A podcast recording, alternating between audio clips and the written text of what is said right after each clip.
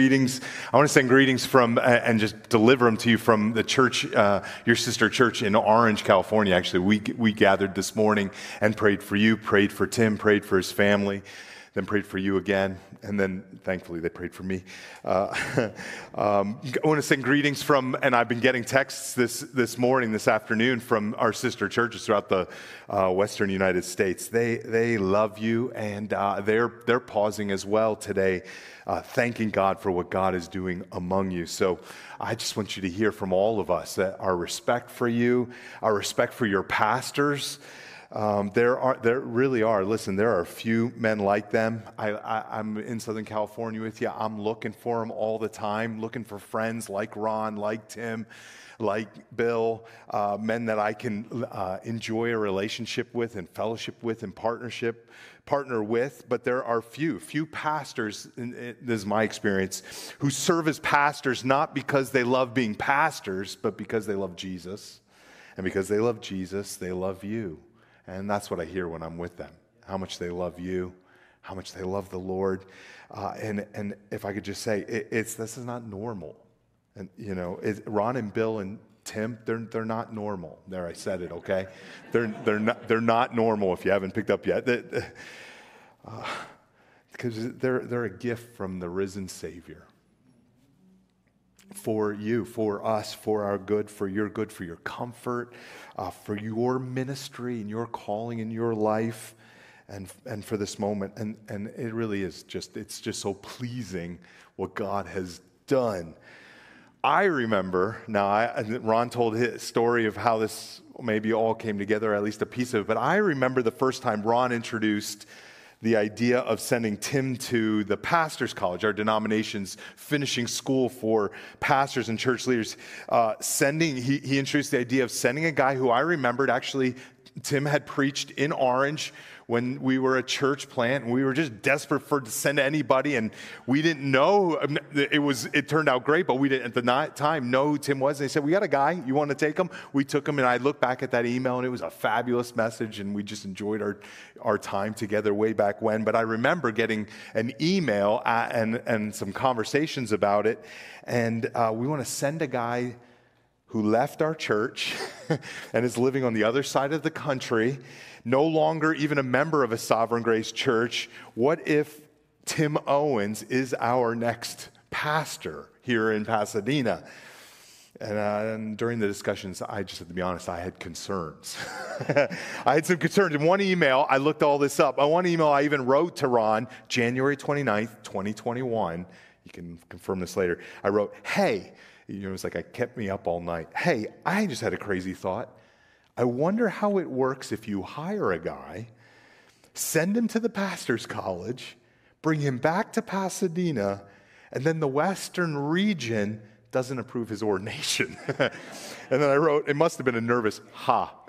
You know, how does this work? I wrote, I'm assuming this is a super long shot, you know, like it's a good risk, but I'm not saying you should change what you're doing. I'm just realizing, I wrote, that this is what our new polity introduces into the equation. I'm feeling for you, Ron.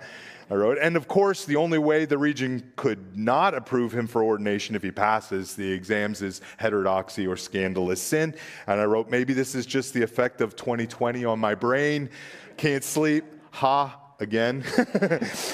Just thinking / this is what I wrote, freaking out. Smiley face. Ron emails me back. That was late at night because I couldn't sleep. Ron couldn't sleep apparently too, because it was really early in the morning. Ron emails me back and says, "Yeah, I get it. I thought of that too, although I'm not sure what the hiring process would look like otherwise." Good question. Good point. The alternative seemed to be hire a guy only after he's been ordained, or some version of an internship or residency that keeps things temporary and contingent upon him passing ordination. And this is what Ron writes. "Given how much we already know and have already invested in Tim, this does not seem to be very unlikely that he would not pass, but I suppose anything is possible." You should have wrote "ha" there too.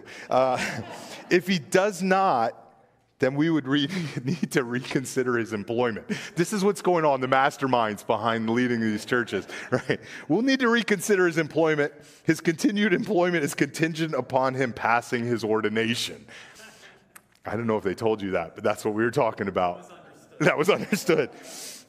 2.5 years later, here we are. Tim passed with flying colors. The region voted unanimously. Oh man, one of the guys on the panel, it's 3 hours grueling conversations, oral exam, pastor in our church. He came back and just said, "I wish you all would have been there." His heart was just soaring from just fellowshipping around all those questions. Dustin Smittoni, if you ever met him. Anyways, the region voted, you heard, unanimously to approve his ordination with faith and courage and the wisdom and the spirit that God has brought us to this moment. And I could just say, if I'm representing all these churches, I just couldn't be more pleased. I just couldn't be more pleased. The Owens are back in California. And so, with just a few minutes before you go any further, let me just explore, answer a simple question. How should you think about Pastor Tim? How should you think about him, Pastor Tim? If you would, if you got a Bible, turn with me to 1 Corinthians chapter 4. 1 Corinthians chapter 4, I'm going to read from the English Standard Version, probably your standard, the ESV. And if you don't have a Bible, you can just Google it, 1 Corinthians 4 and the letters ESV. You'll find it. The translator heading in the English Standard Version says the ministry of the apostles, but we can extrapolate out from what we're reading here to pastors and church leaders. It's transferable. It applies in some ways to all of us, what we're about to read here. How should we think about pastors, church leaders? This is something Christians have been asking since day one, something every member of every church must answer. You need to answer this. How should we think about, in your case, Pastor Tim? What about Tim? If you've seen What About Bob, what about Tim? He's back. If you look with me, 1 Corinthians 4, verse 1, just one verse I'll read, then pray for understanding. The Apostle Paul writes, "This is how one should regard us," Paul speaking of himself, "as servants of Christ and stewards of the mysteries of God." The very words of God. Father, imprint your thoughts and understanding upon our hearts and minds. Teach us, change the way we think about, in particular, pastors and church leaders. Help us, Father, in these brief moments, especially those who have a complicated relationship with previous church leaders.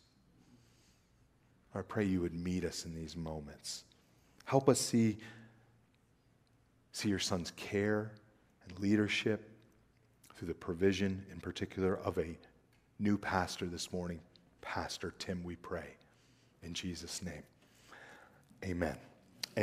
Okay, I'm going to give you something about myself. I love talking about how much something costs, okay?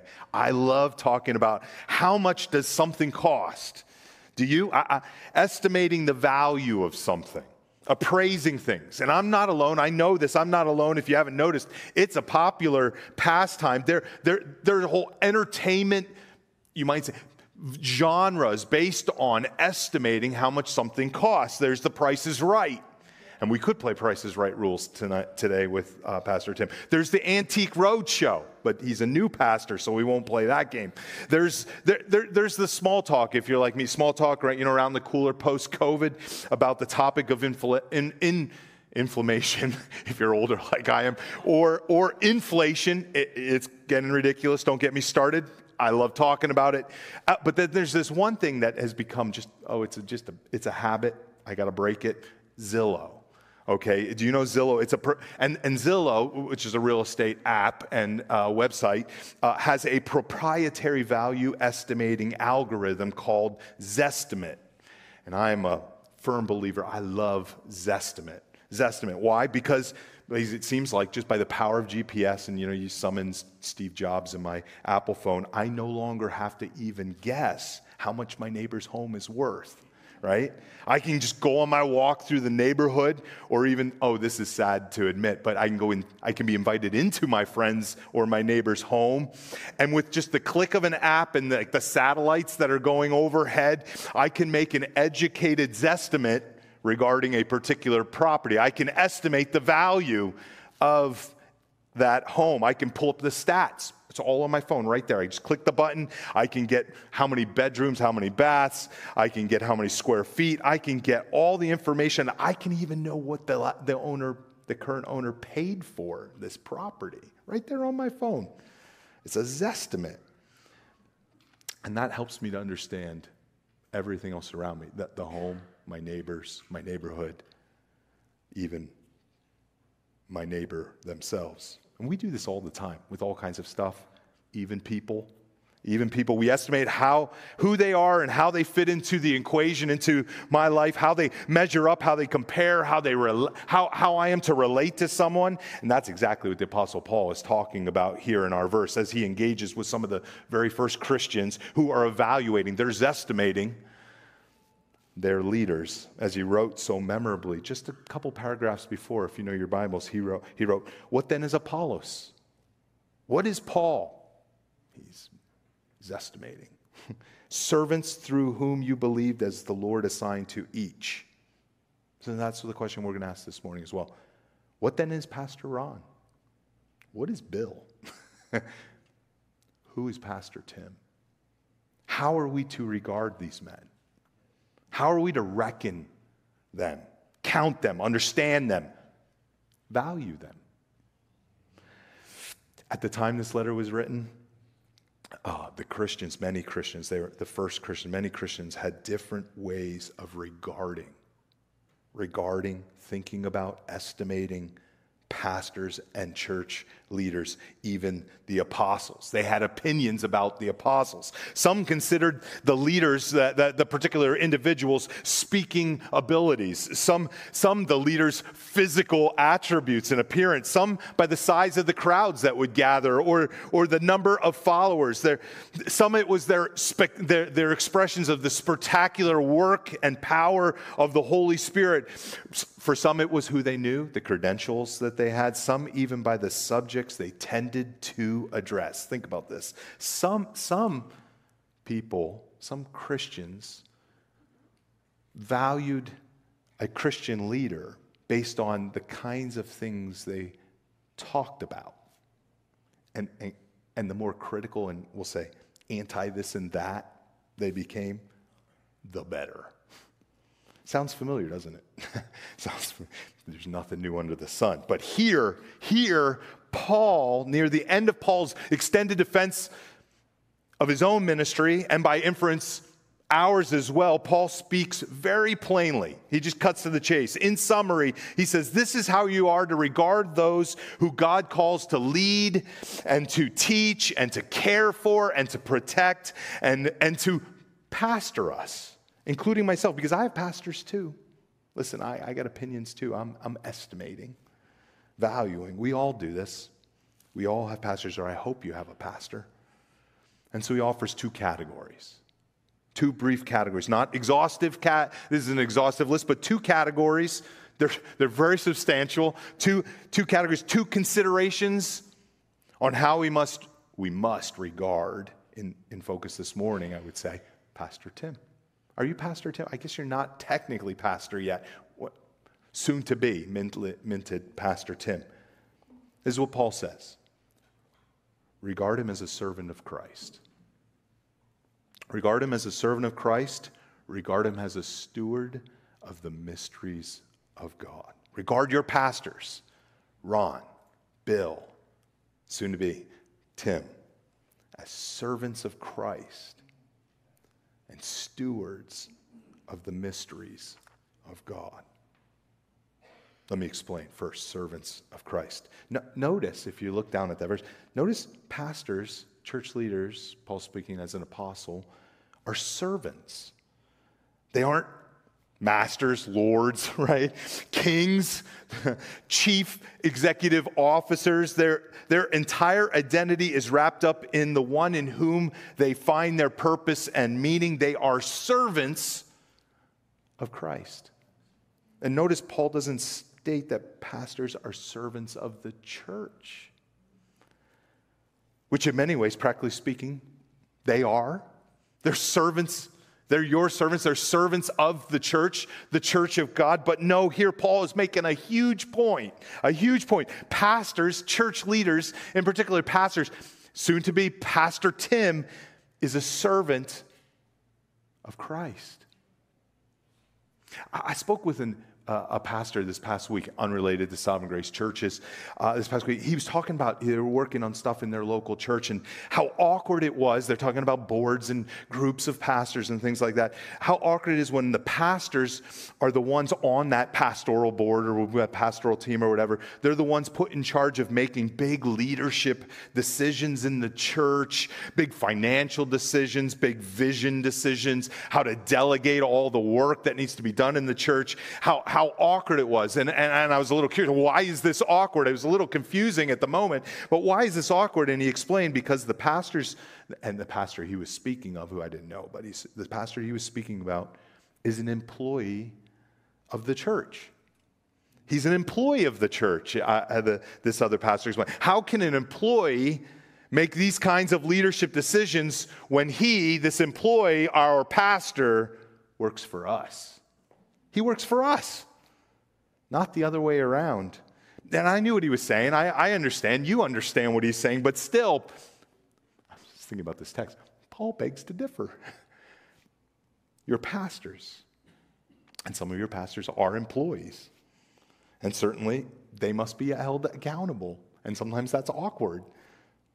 However, let's be clear. We must not regard them as our employees. They're not our servants here to do our bidding. They don't work for us. As you ordained Tim, you're saying we recognize that Tim is a servant of Christ. See, this perspective that Paul is offering for us, God's offering for us, this is how he thinks about them. This perspective on a pastor helps us to not overvalue, right? Estimate, overvalue what we should expect from our pastors, from soon-to-be Pastor Tim, or any of the pastors, or even other people who are leading in the church. They aren't, big, bold guys who kick butt, taking names, fighting the man, whatever it is, the ones with an ambitious vision for our future. No, not that they, some of them can't be that. And they're also not the one who is here to save us. We could overvalue, overplay who they are. We also could undervalue. We could get the estimation wrong. I suppose his master, the one that they serve, was the master of everything. The one who holds the universe in his hand. The one in whom everything finds its meaning and being, sustaining power, all-powerful, unchanging master, an invincible master, an indestructible master, yet a gentle and lowly master whose heart is good and kind and merciful and gracious. Pastors serve the most wonderful of masters. I'm a member of a church. Many of you are a member of this church. We can just say this. We're not very good masters. But your pastors don't serve us, Paul's saying. They're not up for our evaluation, so to speak, in some regards. They serve the wonderful one that we were singing about all day. We can underestimate the value of a pastor. Think of the resources. Think of the resources that exist in our past, at our pastor's disposal, right? In many ways, they represent the very heart of the Savior Christ for us. It's why It's why when something bad happens, when you got one of your darkest days, a very, very bad, terrible day, even their presence can make all the difference, can't it? Not because of anything they do or say, maybe sometimes even in spite of what they're doing or saying, not because of anything that they can offer of themselves, but simply because of who they serve. Fundamentally, our pastors are servants of Christ. Pastor Tim will be a servant of Christ, and the accent will always land on the latter end of that phrase. And this is how you should see him. We should see our pastors, not employees, not members of the management team, not celebrities, not masters, not our best friends. Those oftentimes they can be close friends or companions. We should estimate them to be, reckon them to be, regard them as servants of Christ. But he gives us another phrase too. And secondly, this might be my most famous, and I'm a pastor, so maybe I'm a little bit, a little biased here. But this is one of my all-time favorite descriptions of what a pastor is, both because of what it means and how it sounds, okay? Right? Regard them, Paul says, if you look at the verse, well, as servants of Christ, but also as stewards of the mysteries of God. Right? Stewards of the mysteries of God. I love that one. And we got to start with the stewards when that's not the exciting part, it's the mystery part, right? But the stewards part, pastors and church leaders have been entrusted with something. That's what a steward is. They've been entrusting something. They didn't bring anything to the table themselves. They don't bring anything to the game. They have been entrusted with something. And what is that something? That's the exciting word. The mysteries. The mysteries. And if your pastors seem mysterious when they're talking, that's not because of what mysteries means there. It's because they're not doing a very good job explaining it, okay? It's not supposed to feel mysterious when they're talking and when they're speaking or preaching or leading. But they have been given a mystery. It's not a And just to understand this term, in particular the New Testament, but throughout the Scriptures, it's not something, doesn't refer to something that's difficult to understand, like a puzzle, like a murder mystery, right? No, mysteries in the Bible are references to something that was a secret, that has been, is being, or will be revealed.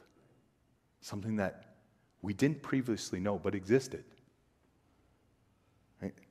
The closest biblical term to this would be apocalypse. It's revelation. You find it all over the New Testament. The mysteries of the kingdom of God, the mystery of Christ, the mystery of the gospel, the mystery of God, namely Christ, that's in Colossians, God's secret wisdom, that's in 1 Corinthians, that's earlier, the mysteries of the faith, the mystery of godliness, mystery here and elsewhere. It always refers to this long, unrevealed, but now being revealed, will be revealed, this focused on a divine plan of salvation, always centered on Christ, always decreed from long ago. This is how 1 Corinthians 2 talks about, contained in God's, the Scriptures talk about everlasting counsel. It's always been there. Long hidden to human perception.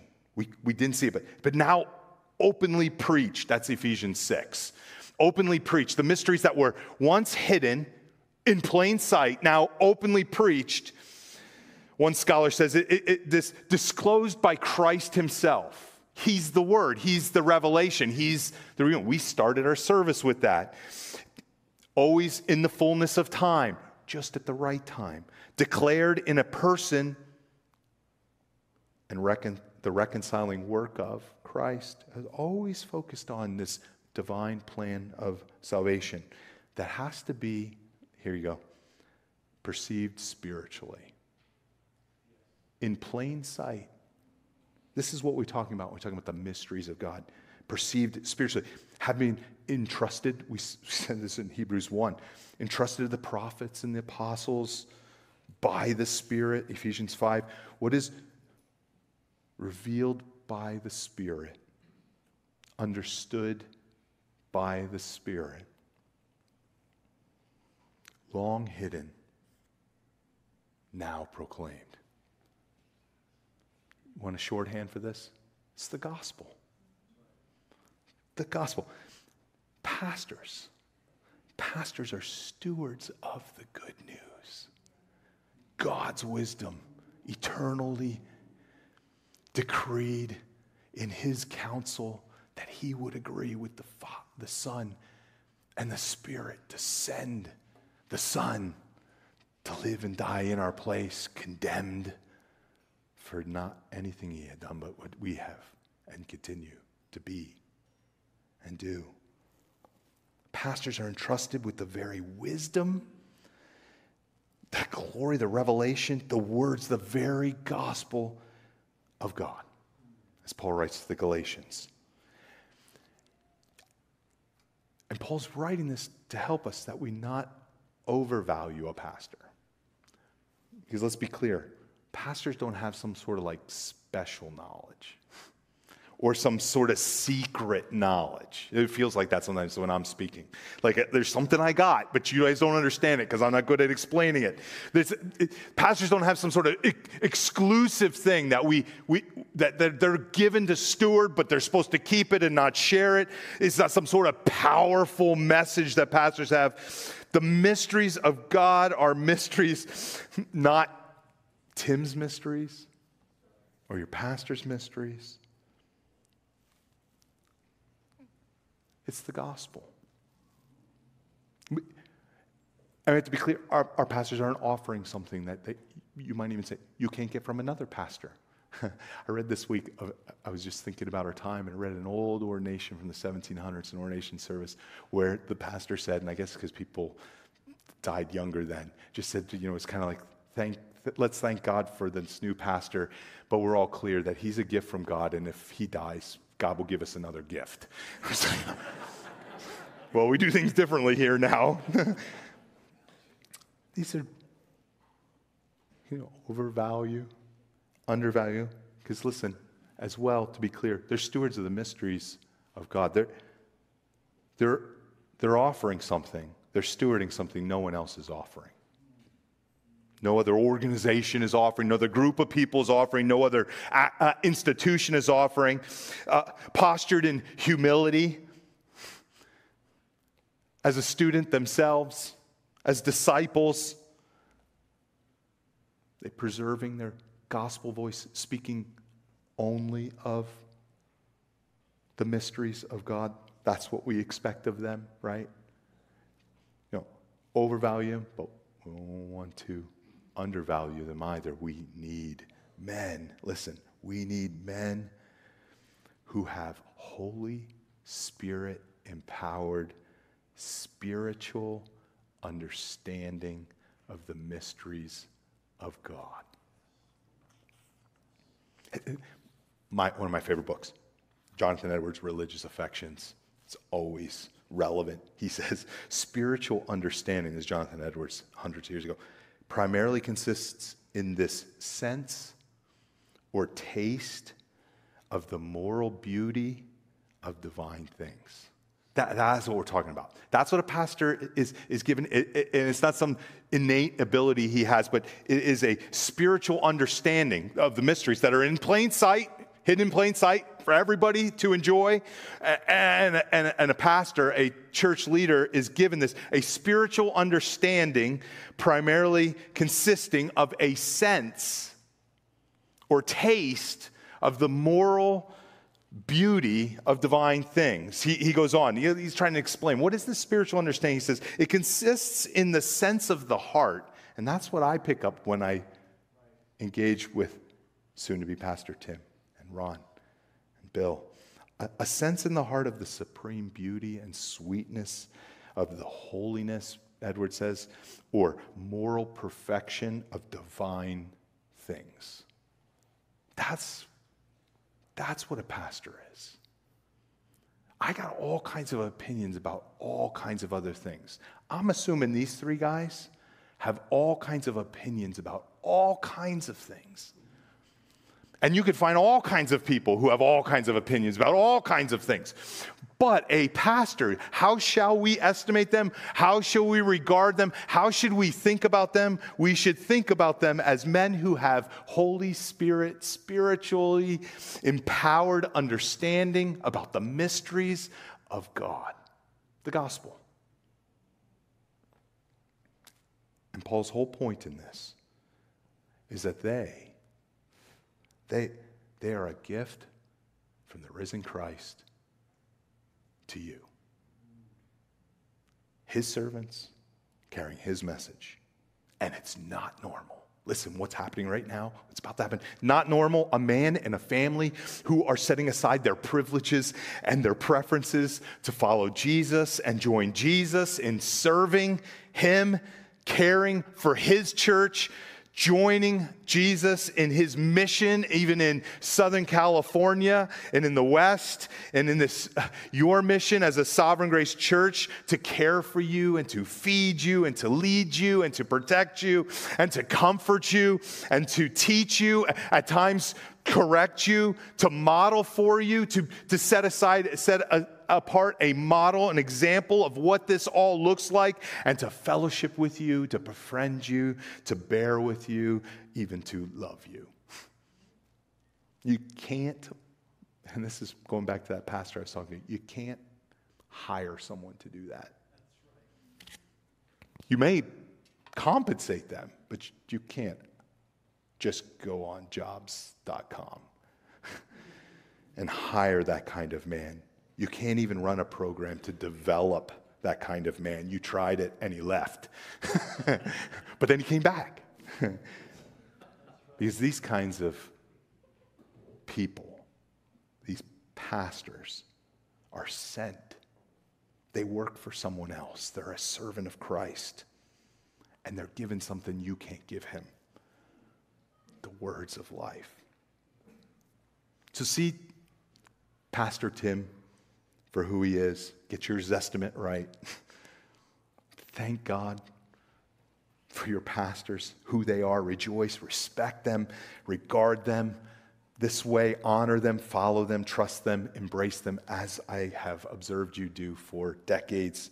I am so grateful for what God is about to do, that God sent you, Tim, and his family